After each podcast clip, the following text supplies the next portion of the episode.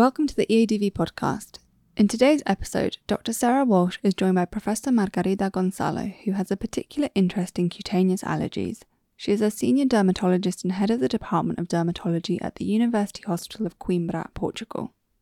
In this episode, Professor Gonçalo will be sharing her invaluable insights on the latest developments in contact dermatitis research. As she delves into the topic, you can expect to learn about severe drug reactions, allergy testing, and the diagnosis and management of contact dermatitis. This episode is a must listen for anyone interested in improving their understanding of contact dermatitis and its related conditions.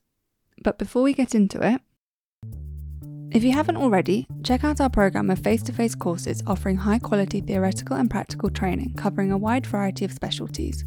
Applications have already opened for courses for 2024, including paediatric dermatology and infectious diseases for nurses in dermatology. Places fill out fast, so subscribe to our mailing list if you'd like to be the first to receive news of when courses go live. You can learn more at eadv.org. Before we begin, an apology to anyone watching the episode recording on the EADV Learning platform. Unfortunately, we experienced a technical issue with a video feed halfway through the episode, so the video does cut out, so apologies for that. Nevertheless, we hope you enjoy the episode. Hello, listeners, and welcome to this edition of the EADV podcast. My name's Sarah Walsh. I'm a dermatology consultant in London, and I'm absolutely delighted today to be joined by Margarita Gonçalo, who is a consultant dermatologist, a professor of dermatology in Portugal, and who has particular expertise in the area of cutaneous allergy. Now, I've seen her speak a number of times at the congresses and the symposia for the EADV, and I know that she's a really engaging speaker and has huge expertise in this area. But I'm interested to know first, Margarita, when you became first interested in cutaneous allergies. Um, you, was it something that happened when you were a resident in dermatology? How did you first become engaged in this area? So, uh, hello. First of all, I want to thank you for the introduction. And um, actually, uh, I begin somehow interested in uh, cutaneous allergy because my mother was also a dermatologist and she was working in cutaneous allergy. So, since I was a student of, um, even at medical student, I used to translate her publications on uh, contact dermatitis. So that's somehow and then it was an area of expertise that no one really wanted to take over. So i began taking over from from uh, my mother. And uh, really i worked uh, with her a lot on allergic contact dermatitis from plants which was her main topic. But then of course i, I decided to go much further. Oh so it's really it's really a family affair then a family affair. Very good. Yeah and it began like that. can you recall any cases that perhaps you worked on with your mother that really made an impression on you? You said she specialized in was it allergy to plants? Yeah, and actually, I, I still recall my first uh, presentation at the European Society of Contact Dermatitis in Stockholm I don't tell you how many years ago. very few, I, sure. Very few. I presented on uh, allergic contact dermatitis to composite, to uh, Dittrichia, that was quite frequent among us. And someone asked me, How can you prove it's airborne? So I came home and said, I have to prove it can be airborne. So I just collected the plants, I cut the small trichoma of the and patch test the patients with the trichoma. So that's why someone that just was also pushing me to go for, forward and try to really prove what we were saying. So that's yeah. Oh my god, so that's proper translational, translational research. Yeah. And it's interesting actually. I think you're right. Some of the most interesting questions arise from q&a sessions after you give a lecture because you're speaking to people who've you're presenting material that you're very familiar with but very often it'll be someone in the audience who comes up with a very a very pertinent question that makes you question yourself and I, I, I agree that's one of the benefits of speaking at, at congresses and we're here today to get an update from you on what's new in the world of cutaneous allergy. And for me, as a, a non cutaneous allergist, really, uh, in the strict sense of the word, it seems to me that the job of a contact allergist is very difficult in the sense that you are constantly following a moving target in the sense that formulations and the constituents of products are changing all the time is that how it feels to you on the on the inside of this subspecialty yeah, I think we are a bit like Sherlock Holmes, always looking for the for the culprits, and the culprits are always changing. Even even sometimes we have the same label, and they have changed the composition within the cosmetics. It sometimes it's not easy to to follow, but I think it's always um, interesting to try to look if someone has a, a reaction to let's say a facial cream to try to see which is the real culprit because then we can tell her the culprit is this preservative or is this uh, perfume or um, uh, antioxidant and then she can avoid all the creams or all the products that have the the same um, the same constituent because otherwise if we just say well it's an allergy to a cream a facial cream she will use the next one and she will have allergy again so i think it's very important to really look for the for the culprit and uh, then we have to be always looking at the labels and sometimes doing some chemical investigation to really uh, know what the culprit is otherwise it, it yeah, will not be so informative for the patients. Yeah, exactly. I think the Sherlock Holmes analogy is a good one. And yeah. I guess the other important thing is that when you are documenting uh, cutaneous allergy, you're also looking not only at the level of the individual, but you're also looking at patterns over time. And obviously, do you, how well do you think the regulatory agencies protect consumers from the adverse effects of cutaneous allergy? Are they responsive enough? Uh, well, um, there there is this uh, committee the scientific committee on consumer safety where we have some dermatologists and some individuals from contact allergy who really give their opinions on what should be done to uh, allergens like uh, isothiazolinones, other allergens that are inducing many uh, allergies. But then the problem is to translate into a directive from the EU and next, it's the application of the directives in every country, which sometimes is not, this flow is not really very easy.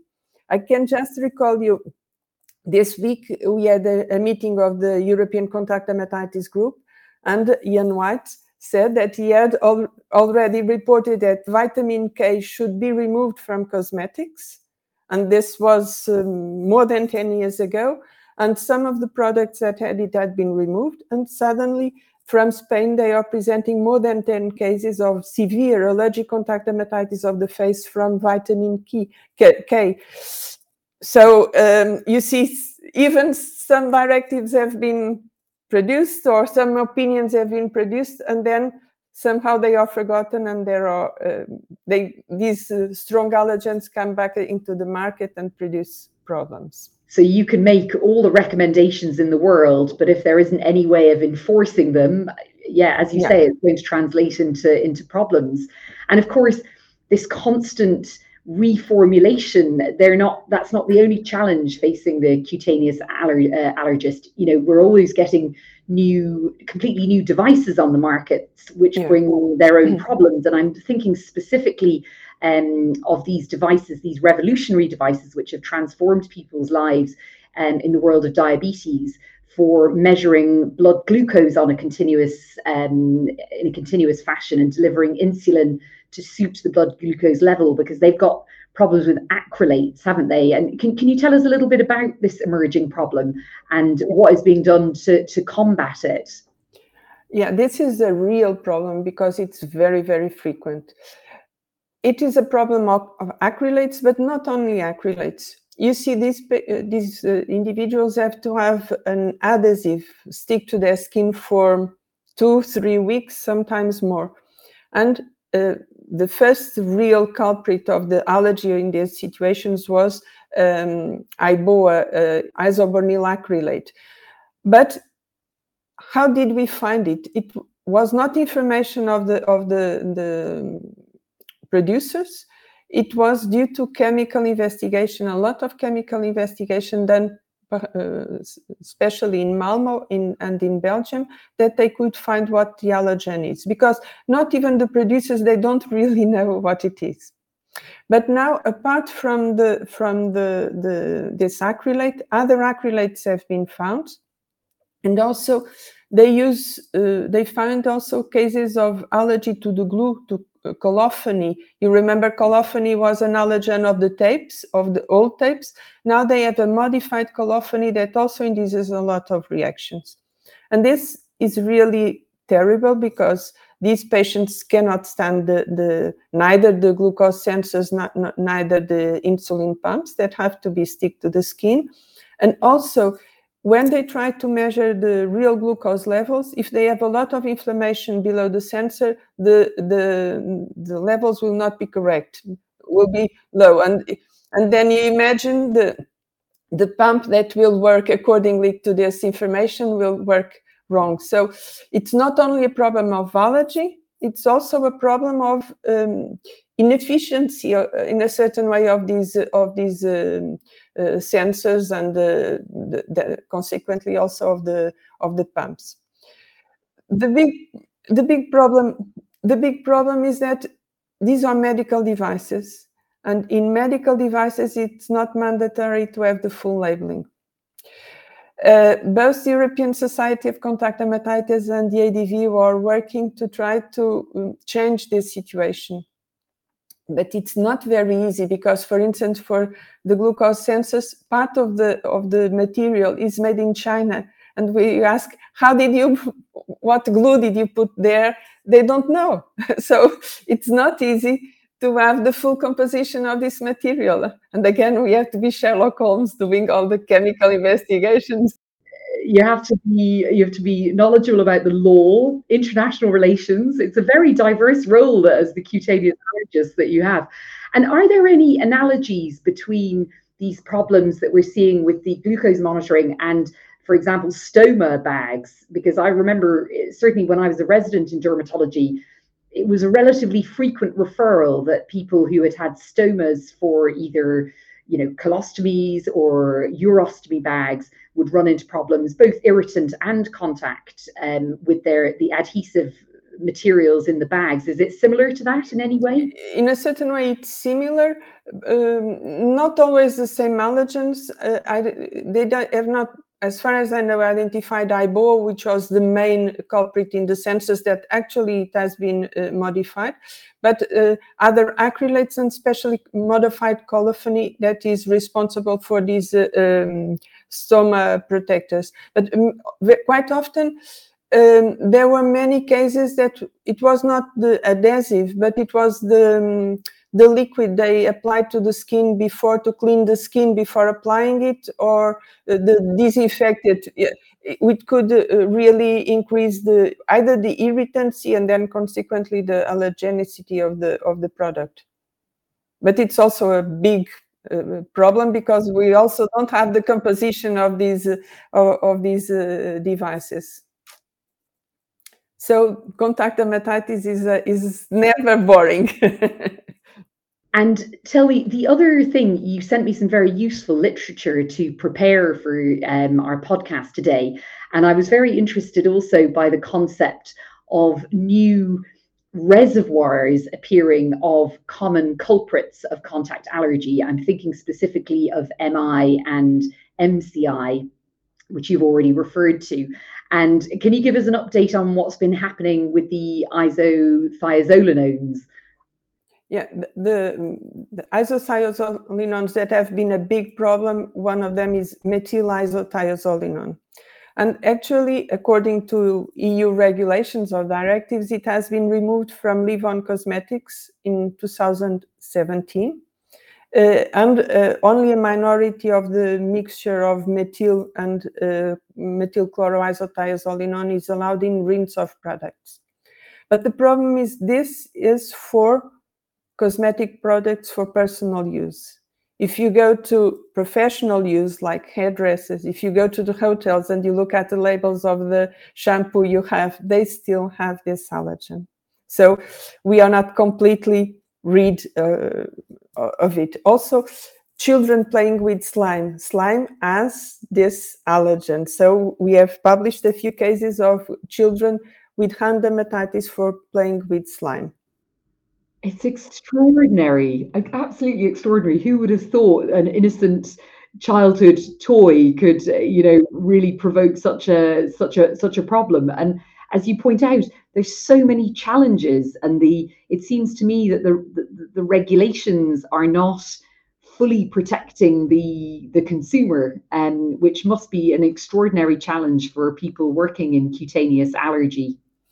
Yes, because the the the regulations are not all under the same umbrella. Let's say there are um, for uh, personal products there is one commission or one uh, organ of the, the EU that is responsible for pro professional products. There are other uh, um, areas of the of the safety concerns that take care of this. So you you have, for instance, for uh, MHI MCI, you have the limit of 15 ppm in um, in a rinse-off products, and you can have up to 400 or 600 ppm in professional products. So it's so strange. And so inconsistent, and you know, not not not joined up. It, it's it's extraordinary. Um, one also, one other story that I was very interested in in the world of cutaneous allergy in the last um, year or two was that of the the shin pad uh, dermatitis, and presumably a lot of cases of rashes on the shins related to shin pads are caused by irritancy or friction. Um, but in the last 18 months, I understand that a new culprit has been identified. Can you tell us about that, Margarida? Yeah, the first uh, cases we saw, we also thought it was uh, related to irritancy and friction, especially because many of these children were atopic patients. Uh, but uh, then, even if we protected the skin, if we put the shin pads over one layer of, um, of tissue, the, the reaction kept going. And so we identified the, this um, allergen, acetophenone azine, that is a, a kind of a byproduct or a contaminant of the during the production of the foam that is inside these shin pads. But it, it's not only shin pads. You you see it also in um, uh, like for instance the uh, bicycle saddlers, sneakers, swimming goggles. Um, so so many other um, objects that are used mostly in sport activities, and so it is really um, a problem. It's a new allergen that is uh, coming into the block. So, and probably there are related compounds that are found in cosmetics, and they are quite potent allergens. But this is still a story that is not fully, uh, fully understood. Yeah. Yeah, and I guess as you, as as as you say, the fact that there is a plausible alternative explanation like irritancy or friction probably delayed the identification of this of this problem. And tell me, Margarita, when you identify a new problematic allergen, how long does it typically take for that observation to translate into regulatory change? it takes quite a long, long time.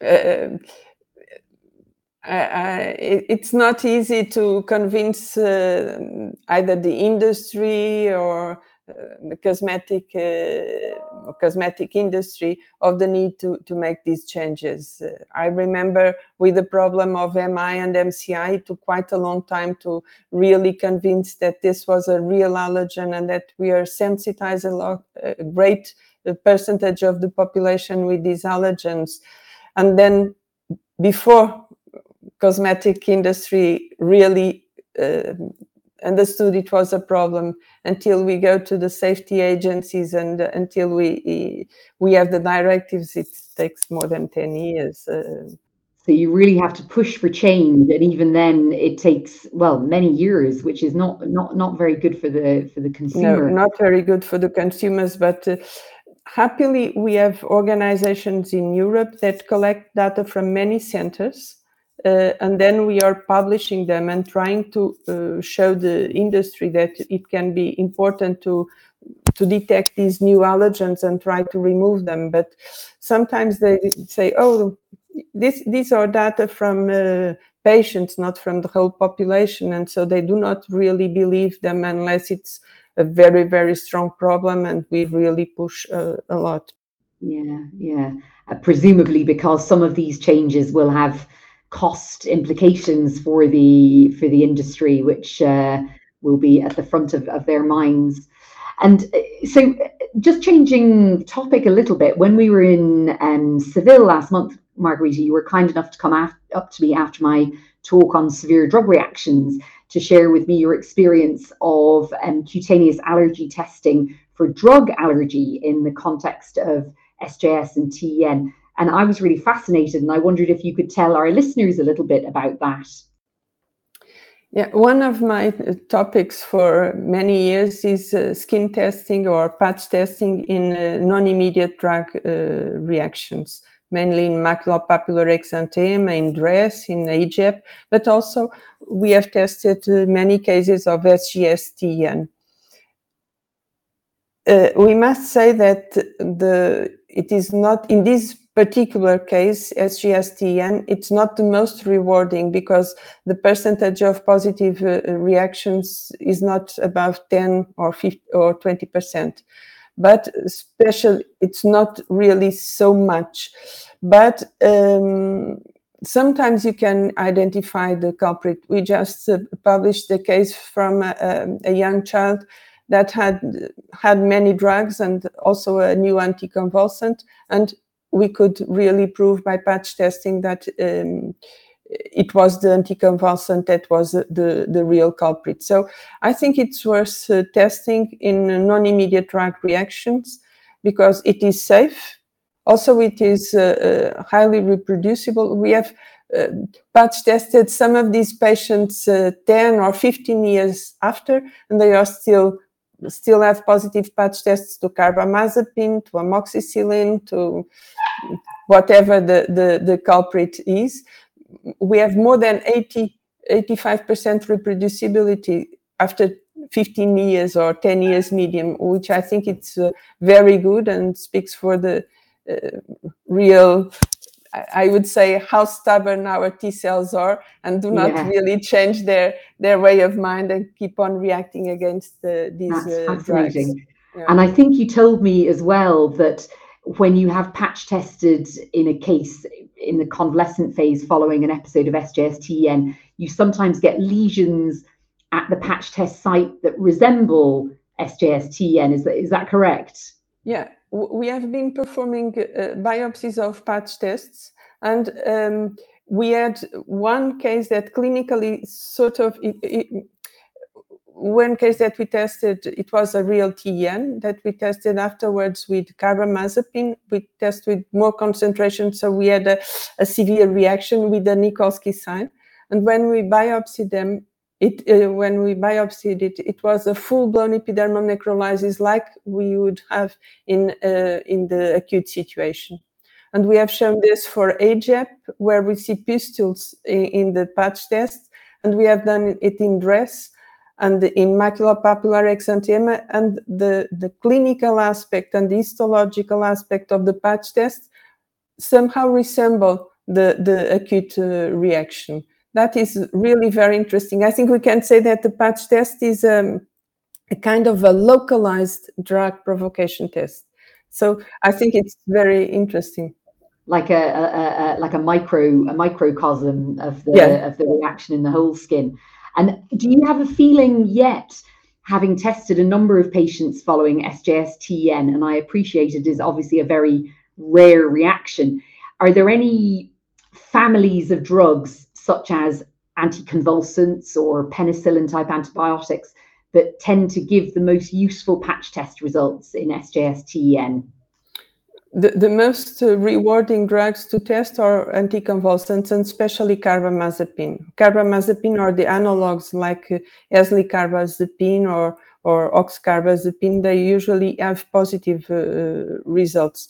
For instance, if it is allopurinol, you'll never find a positive result. We've tried it uh, in many vehicles, in many concentrations. We even tested oxypurinol, which seems to be the real culprit. And for patch testing, it is not uh, really um, useful. Oh, that's that's that's really fascinating. Really fascinating. And it's been so interesting speaking to you, Margarita. Um, and I'd just like to finish up by just asking um, what aspects of your career in cutaneous allergy have you enjoyed the most?